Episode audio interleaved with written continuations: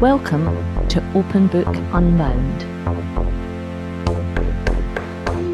Morning, Marjorie. Hi, Claire. How are you doing this morning? Well, I'm just looking out the office window, and this is the first time in weeks and weeks and weeks that I've looked out to rain. It's a bit grey uh, and drab today, but I'm guessing the garden's really going to appreciate a good druching. Or your kids will really appreciate not having to hose everything down every night, I bet. It's true. How are you?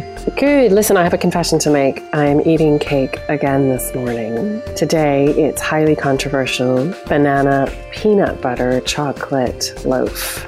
Ooh, that sounds Unsure good. what we think about peanut butter in the middle of banana bread, but I figure it's got protein, it's got fruit, and carbohydrates. So basically, it's breakfast, right? Yeah, I'm sure it counts as one of your five a day. I think um, we might have to have podcast recording mornings be cake days. Good idea. That's a bit of a challenge, isn't it? What, what cake will we bring to the podcast? Wait for it for next week. This week, we'll be looking at a longer short story by Jan Carson called Egg, and it's longer than her postcard style stories that she's doing for us as our writer in lockdown. And we'll also be looking at an Alastair Reid poem, Curiosity.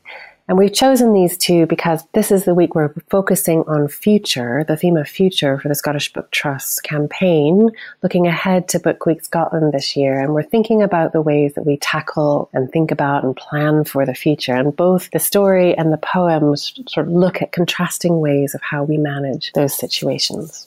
Do you want to start us off on the story, Claire? Yeah, love to. You were born with a bird's egg tucked inside your hand. It looked like a starling's egg, but it could just as easily have been a robin's. They're a very similar shade. Your eyes are the same high August blue. You're also lightly freckled. At first, I did not notice the egg. I was drunk on the just born smell of you, your foldable arms, your ears and feet, which were just like adult feet, only greatly reduced. I was worn out from all the pushing and shoving, then the sudden rush of you, coming in a flood at the end. This is really happening, your father said. And just like that, it was already over. You came thundering out of me fist first, fingers curled round your thumb, tight as a walnut shell. After your arm came your head, a second arm, and a single torso a pair of pancake flat buttocks, and two legs with feet like full stops clambering on either end.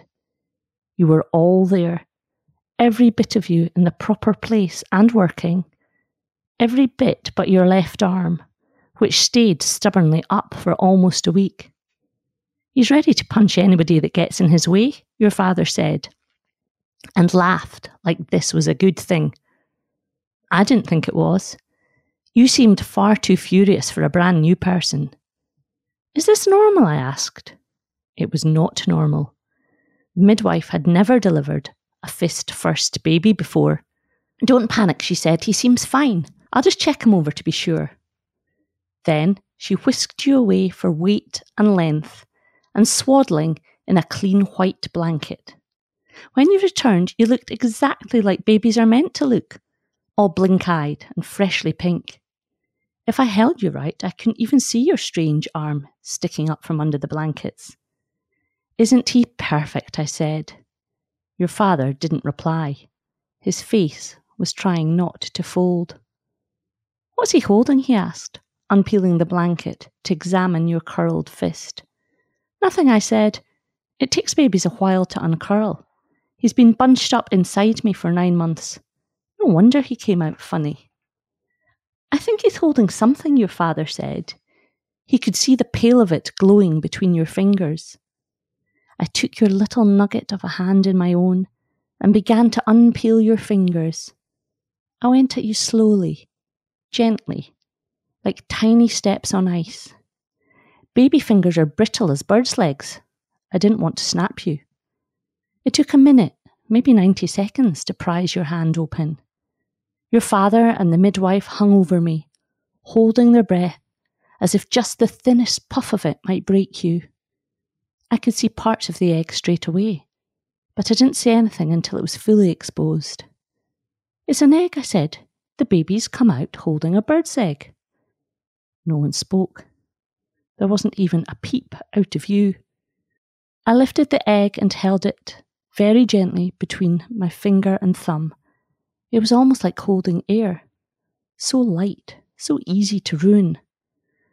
This was inside me, I said. How did it get there?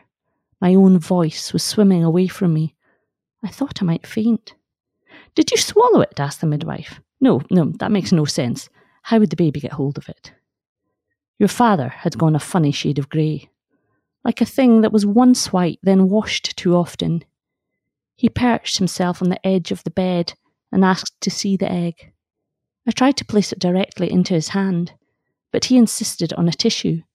He would not look me directly in the eye. You don't think there's another baby inside it? he asked. It's a bird's egg, said the midwife. Probably a starling. Babies don't come out of eggs. A starling, your father repeated softly. He lifted the egg to his ear the way you would with seashells listening for the ocean. The egg didn't make any noise. He looked disappointed. Then he shook it, reasonably hard. Stop it, I yelled. You'll kill it. It's only a starling. There's hundreds on the telephone wires at the end of the road. This one was inside me. It's mine. I want to see what comes out of it. Later, looking back, I would realise that this was the precise moment I began to love the egg. Shall we stop there just for a Yeah. minute? What a start to a story. I know. Well, even before we get to the egg, I was taken with the beginning of this story as someone who's had four children. You know, I, how absolutely correct the sort of description of having a new baby, being in the room and labor. She does such a brilliant job, I think, of reducing that to a kind of paragraph. Being drunk on the just born smell and all the little foldable parts of a baby this is really happening you know that just that sort of response is so familiar to me. Like someone who's not actually going through the process would suddenly go oh wait it's really happening. Whereas you know if you're the woman whose body has been trying to get the baby out for hours you're pretty clear on what's happening. I love the greatly reduced adult feet bit. yeah. And I remember quite clearly, like taking lots of photographs of my baby's tiny feet and tiny hands when they were first born, sort of compared to my own or compared to my husband's, because they just are exactly that. They're just like teeny miniature versions. And although that logically isn't surprising, I think when you see it, it's really striking. Hmm. And I thought the pancake flat buttocks was a brilliant description as well. Yeah, exactly. Almost like little wings, you know. It's just, yeah, gorgeous. I remember it being the same, but with fingernails, just being shocked at how tiny and perfect they were. But of course they were. Do you remember the first time you cut baby's fingernails? Oh, God. Yeah. I think I'm still traumatized.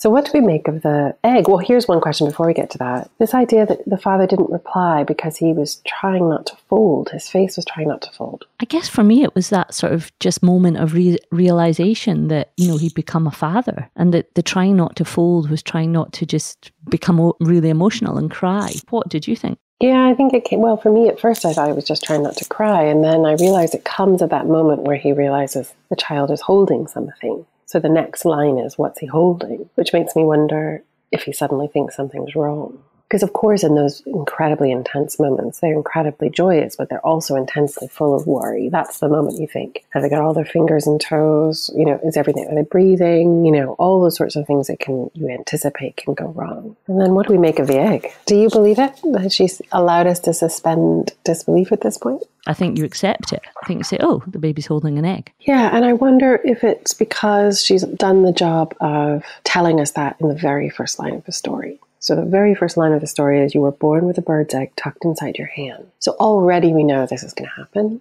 And then she backs up and takes us through the birth. Whereas I wonder if we'd gotten through the birth and then they unclasp the hands and we find the egg, we would have then gone, hang on a minute. But it's almost like she set up the premise So you think that gap between that introduction and then when we come back to the egg kind of gives our brain a chance to get used to the idea and mm. so that mm. that helps us accept it? Yeah. I hadn't thought about it that way. It's almost like those stories where they tell you somebody dies at the beginning and so you yeah. can kind of almost get on with enjoying the story without worrying about what's going to happen. It's definitely a tactic, but I think it works beautifully here because by the time we get to it's an egg, I'm like, yeah, of course it's an egg. so we're suddenly in the kind of not in the disbelief moment, whereas the midwife's going, hang on a minute, and the father is asking questions, right? I think the description of the egg's absolutely gorgeous as well in here, and it's just so evocative. That, that that bit where it talks about it was almost like holding air, so light, so easy to ruin. Which feels like that same, in some ways, that same feeling of holding a baby. You know, when you're holding a newborn baby, you're just terrified because they're so tiny and so light, and yet a fully formed being. You know, so I feel like in some ways she is describing the, how a new mother or a new parent, or, or even worse, someone who's who isn't the parent of that child might feel holding that child. There's a certain tension of the peeling back of the fingers and not wanting to break mm. the baby's brittle fingers, and then the egg and, and the tension about not breaking it and being so easy to ruin, and, and her feeling faint. And then we just get it broken by the midwife's silly question and the father going the shade of washed laundry. Yeah which I think really, really sort of breaks the tension and, and, gives us a little chance to catch our breath for a moment. Shall we keep reading? Yeah. We had not been expecting an egg. It hadn't appeared on any of our ultrasound scans. We'd printed them all out and stuck them on the fridge door so our friends would see and know you were finally a real thing, not just wishful thinking or fingers crossed for the next try. Your scans are still up there next to the grocery list and the takeaway menus, next to a photo of the egg on its fifth birthday apple sized you, curled up into yourself like a neatly tied lace, banana sized with your feet scratching the ceiling of my belly, and finally you, swollen to the size of a large turnip, staring straight at us as if to say, I'm ready for out now. Later, your father would stand in front of the fridge for hours, forgetting what he'd come for, as he stared at these grainy images.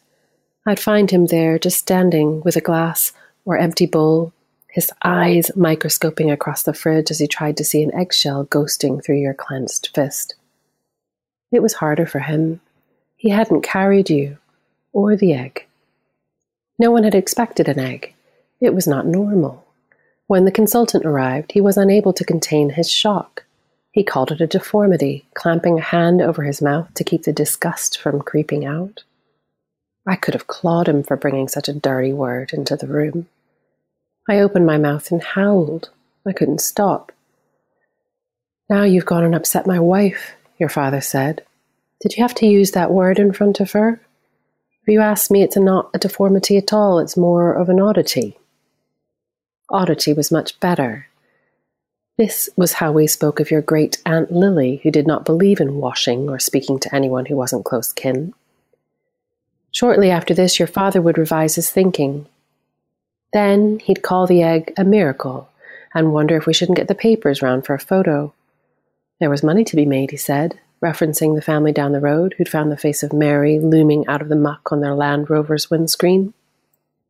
Hadn't they made a fortune selling their story to the press? Enough for a conservatory, or so the story went locally. The word deformity hung sourly in the air. The consultant carted you down the corridor to a room where you were examined for other extra parts, wings, horns, halos, the possibility of a second heart murmuring softly behind your rib cage. Of course, they found nothing. You were just a normal baby, born with a bird's egg. No one knew how it got there or why it had not shattered beneath the pressure of your fingers or the force of being born. After a week, they let us take you home. The egg came too. I know you wish we'd left it behind. Your father felt similarly, he was all for throwing it in the bin. Nothing's coming out of that egg, he said. Let's go home and get the baby settled. But I couldn't shrug the feeling that there were two of you to look after now. I can't leave the egg behind, I said. It grew inside of me. It might still hatch. Your father could see the strain of this stretched into my jaw, a tiny nerve flexing just beneath the skin. There was no turning me, not when I dug my heels in. We took the egg home and made an incubator for it. An old shoebox lined with tinfoil, some cotton flannels, and a desk lamp angled down like a drooped tulip. I hoped the heat would bring it on. I'll set it up in the utility room, your father said, but I insisted on the nursery. I wanted the two of you in the same room, together, equal, neither child favored. I dragged an old armchair into the space between you, measuring the distance so I was not a centimeter nearer to either one. I dozed constantly, waking to feed you, to bathe and change you. I told you you were the most precious boy in the world and meant it. Please remember that. I woke to turn the egg back to front, to back again, shuffling the heat gently round its shell. I leaned over the incubator and whispered soft, coaxing words. Come on out now. We can't wait to meet you. I meant it. Every whispered word. So this is where it starts to get a bit weird for me. I think there's a real explanation buried in the description of the images on the fridge, which I hadn't noticed when I first heard it on the radio. And and I actually remember standing in the kitchen listening to this story. Probably it struck a nerve for various reasons for me, but I don't remember this part until I read it this morning. And this idea that it wasn't wishful thinking or fingers crossed for the next try signals that this is a person who's been trying to have children for a long time. And certainly in my head, she's a woman who's lost pregnancies. And for me, that puts a whole different taint on the way that she behaves she's acting like a woman who is still grieving those losses. And for some reason, that egg is the kind of physical manifestation of the ones that didn't come to pass, or that, you know, the babies that she lost, or whatever, or even if they're the, the hopes that she had and, and she didn't manage to get pregnant. For some reason, it seems to have taken on a physical form. And the other thing that comes to mind is how many women do we know between us that have experienced postnatal depression? And that mm-hmm. comes out in completely different ways. You know, and this strikes me as possibly just a version of that. She's got this beautiful baby and and yet she's still experiencing a kind of loss. It did really remind me though of those first few weeks after you come home from hospital with your first baby, when you do feel slightly out of control and almost out of yourself. I have a, a, dear cousin down in London who's just had her first baby under lockdown, effectively. And so we've been speaking quite a lot on the phone and by text over the last few weeks. And for her, all these feelings are so massively amplified, you know, just really brought back to me the whole craziness of those first few weeks but for her, massively amplified. And uh, the idea that you wouldn't even be able to reach out or have a break, because also days become nights, become days, time changes in those first few weeks. And they're precious. For most people, they're really precious time to kind of hunker down and connect. But also, I wonder about the relationship with the father who gets called your father through the story. He doesn't have a name. I have a sense that he's kind of tried his best when he tries to sit up in the utility room and when he says, I'd wished we hadn't brought the egg home and so did your father. It doesn't feel to me that she was really open to taking on board his views on this particular issue. She strikes me as a person who's not well, right? So she's because she's saying her explanation for his silence and staring at the fridge is that it's harder for him because he hadn't carried you or the egg. I don't think that's why he's staring at the fridge. I think he's trying to figure out what the heck to do. He's quite defensive of her, though, and quite protective of her when the consultant upsets her maybe he thinks she'll just snap out of it. Maybe he thinks the best thing to do is just to leave her be. Will we finish it off? Yeah. Should we read the last section? Yeah. When I dreamt, it was mostly of the egg. The way the shell would one day split in two, fracturing and peeling in strips to reveal a small creature inside, something which required care. Sometimes this creature was a bird sometimes a very small child, no bigger than a bottle top. Mostly it was a warm but indefinite impression, not quite a ghost, but similar and equally hard to describe when awake. In the early days, I told your father these dreams, explaining each one in detail. Then I stopped. Your father wasn't interested in the egg.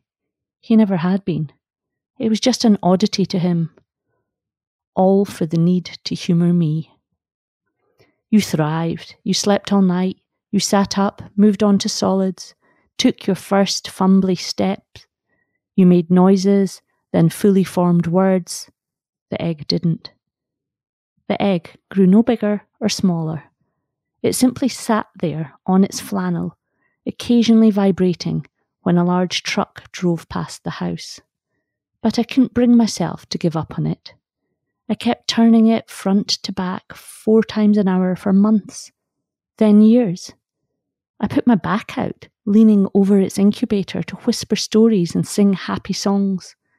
I took photos of the two of you together on birthdays and at Christmas, ringing the eggs box and tinsel or birthday banners, so it might know we were celebrating and take some small pleasure from this. I refused to go on holidays. We can't take the egg, I said, and we can't leave it here by itself. It might hatch. It's never going to hatch, your father said, and when you were old enough for the rides, took you to Euro Disney, just the two of you, for a long weekend. I stayed home with the egg, reading, sleeping, hoping it might hatch while you were away and justify my absence. The egg did not hatch, and now I am in none of the photographs from your earliest holidays. Later, I would also miss out on Sports Day, Edinburgh, Legoland, and Parents' Night at your new school. There was no one else to sit with the egg. You grew old enough to find your own tongue. It's not fair, you said over and over. You love that egg more than me. I don't, I said. It's just that it needs me more. It can't do anything for itself. I need you too, you said. But the truth was, you didn't. You'd learnt to do almost everything for yourself. Your father was there for the rest shoelaces, doctor's appointments, and the like. You went to him first for everything. I was proud when I saw you using the toaster and washing your own uniform, and sometimes even fixing dinner for us all. I was also utterly ashamed. You were six then, and already refusing to stand next to the egg in photographs. It's just an egg, you said. It's not an actual person. Even though I told you the story of how you'd come out of me holding it gently in your left hand, you did not seem to see the miracle in it only the oddness. Please, you'd say, can you just get rid of the egg? Your father would be there too, looking at me like I was a sort of soap opera character who is always saying, I don't have a problem, I can give up any time I want, and is actually addicted to alcohol or heroin or takeaway food. In the end, the egg broke. It was not your fault exactly. Your father has said this more times than I can count. You were only playing in your room, only getting on like normal boys do. You knocked into the box, the egg fell out and cracked itself on the floor. You didn't tell me immediately. You waited until we were all sat down for dinner. Sorry, Mum, you said. I broke the egg. There was nothing inside it. I kept myself from crying in front of you. Your father would not let me punish you, not even bed without supper. It was an accident, he said. I could see he wanted to smile. Later, when I went to clean the egg up, I noticed that it was not entirely empty. There was a tiny fleck of blood in the middle of the white, peering up at me like the eye in an overflashed photo. I thought of you then, tucked inside me, with an egg in your hand and an eye inside this egg. One precious thing inside another like Russian dolls, or how we all are secretly inside. Ooh, I'm less and less sure of her by the end of the story. The idea that it's not really about the egg, it's about some kind of grief that's just manifesting itself in this way and giving her a kind of hook to hang it on, if that makes sense. And while the egg's there, she's not able to make sense of it because the decisions she makes about missing sport. I mean, it's obvious that she never leaves the house. And the things that are listed that she misses out are all things that it feels to me would have been very important to her son. Mm. It's so stark that I don't feel that she's actually making a choice, if that makes sense. It feels like it's a mental illness or some form of grief, that she's not actually choosing the egg over her son. It's beyond her control or beyond her ability to shape it or change it. Did you think that the son breaking the egg was an accident? No. Did you? No, I thought it was a deliberate, and I and I wondered if the father had colluded in that. Mm, well, because she starts by saying the child's grown old enough to find his own tongue and then moves on to it. So he obviously tries to reason with her, saying, You love Yeah. the egg more than I do. And I have to say, if there's ever a kind of wake up call for a mom or a parent, it's being accused of loving something more than you love your child. And what about the end? You know, this idea that there was something in the egg, there was a speck of blood in the egg, and that that somehow is a kind of Russian doll. For me, that harkens back to a kind of loss of a child, or a, or a loss of a hope of a child, or something. You know that she can she can see evidence for what she was thinking. And she wants to find evidence, though, doesn't she? Mm, that there's something there that if only she had taken care of, or in some way just didn't grow to its full fruition. I wondered if she was seeing something that wasn't actually Oh, that's really interesting. because it's a tiny fleck. And that idea of how we all, that last line is beautiful one precious thing inside another, like Russian dolls, or how we all are secretly inside. I'm not sure that I would have thought to describe anyone as a set of Russian dolls. Shall we move to talk about the poem? It's Alastair Reid's Curiosity. Curiosity may have killed the cat.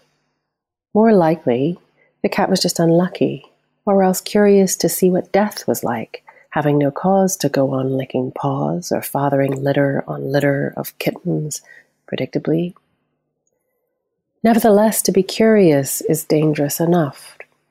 To distrust what is always said, what seems, to ask odd questions, interfere in dreams, smell rats, leave home, have hunches, does not endear cats to those doggy circles where well smelt baskets, suitable wives, good lunches are the order of things, and where prevails much wagging of incurious heads and tails.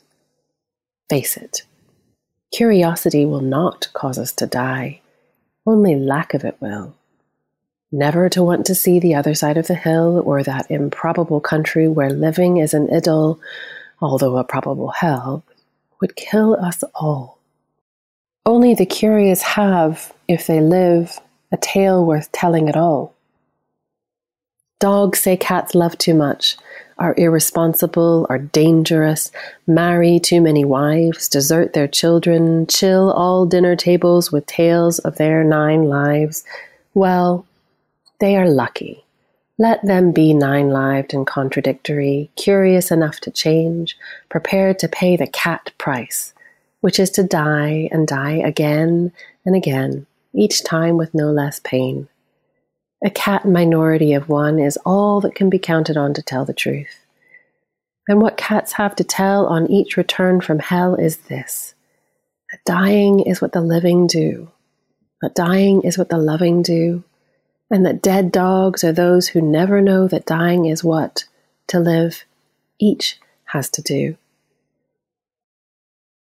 So, do we think we're cats or dogs? I think I have cat days and dog days.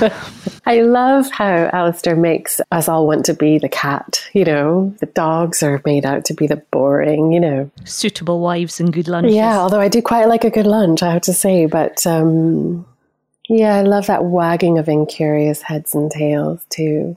I like the way that curiosity is painted out as something to aspire to because I don't think it's often seen like that, particularly in relation to children. It's kind of seen as quite an irritating trait. Oh, or, but it's certainly something we lose in adulthood, isn't it? It's that kind of, we're never really wanting to learn about new things, particularly if they're uncomfortable.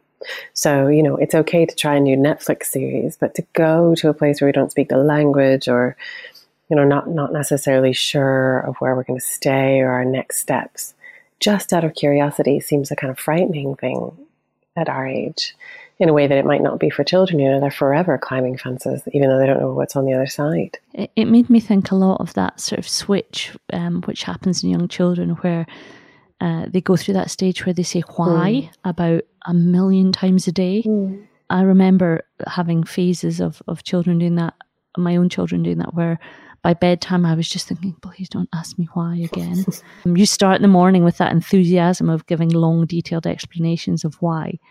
Uh, and by bedtime, you're just resisting the temptation to answer because it is. or just because. Um, yeah. Yeah. And I also wonder is that technology has changed that. Um, my youngest, who's 10 now, might want to know the answer to something or why something is.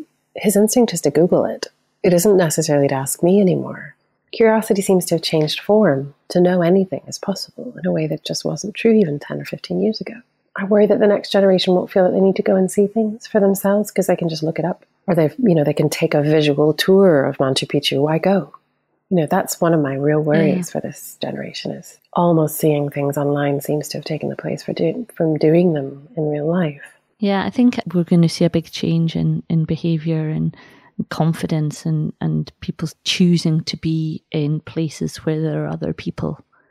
And I, I think it'll come back. I think it'll take a while for us to feel confident, having spent so much effort and energy and care in distancing ourselves from others. I wonder if it'll, it'll take us a while to unravel that. Actually, that's a really interesting thought. Is do you think curiosity is linked to confidence? I think you can be internally curious. I think you can be cu- a curious individual and someone who doesn't necessarily outwardly display a lot of confidence. The kind of person who will go and do something without knowing what it's going to be like strikes me as intrinsically linked to a certain sense of confidence. I think you have to have a certain gung ho ness about you to exhibit the curiosity that is talked about in this poem.